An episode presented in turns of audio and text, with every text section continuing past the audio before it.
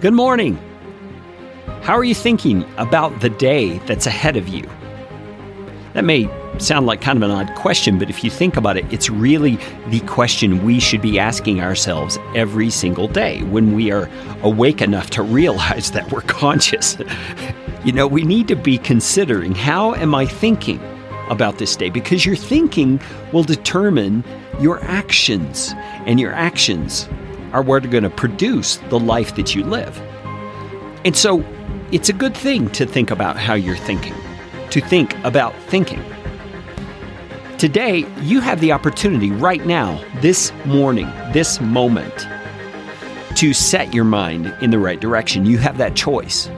And that's why I produce these morning mindset editions of the Live, Build, Change podcast. These are one of the ways, one of the tools that you can use to build that foundation every single day, build that habit that helps you get your mind in the right place as you start your day. Most recently, I've been looking at the book of Exodus and walking through some of the observations that I see there. And we're in the book of Exodus, chapter 7 today, looking at verse number 8. And this is when Aaron and Moses are about to go in to Pharaoh.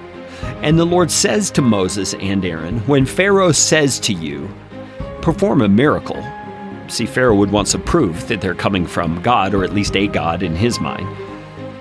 God says, Then say to Aaron, Take your staff and throw it down before Pharaoh, and it will become a snake.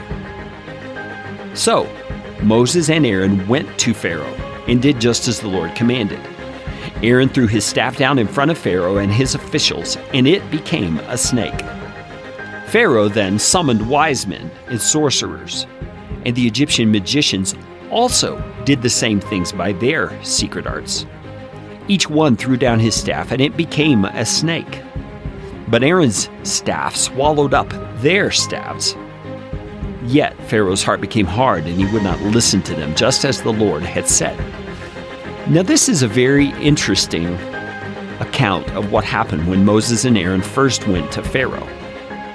They did need a miracle to impress upon Pharaoh that they were dealing with him through the power of God. And so they did this miracle. Aaron throws down his staff, it becomes a snake. And you notice Pharaoh's magicians do a counterfeit sort of miracle. Now, it's no less miraculous. It, there's no reason to think that there was some kind of trickery involved here. So, these magicians were likely empowered by evil, by evil spirits, by the power of Satan, and their staffs were turned into snakes. But you notice the dominance and the power of God in this situation. Aaron's staff which is now a snake, swallows up their staffs. So, can you imagine the time it took to sit here and watch this? This one snake attacking, killing, and eating these other snakes. It's just unbelievable that this would have happened, yet it did. And the point that I draw out of this is that God's power is always more than the power that is coming against you, no matter what that power is. You may feel that you're in a place of great opposition, that you're having some very difficult uh, circumstances you're having to face, and that everything is coming against you. But remember, greater is He who is in you than He is in the world. You have a resource to endure, to endure with patience and with love, and to eventually conquer. It may not be as quick as seeing your particular power swallow up the power that's against you. But as you persevere in your faith, as you wait on the Lord, He will renew your strength and He will enable you to endure this with His grace that shows His power in you, even though others who are against you may be hardened.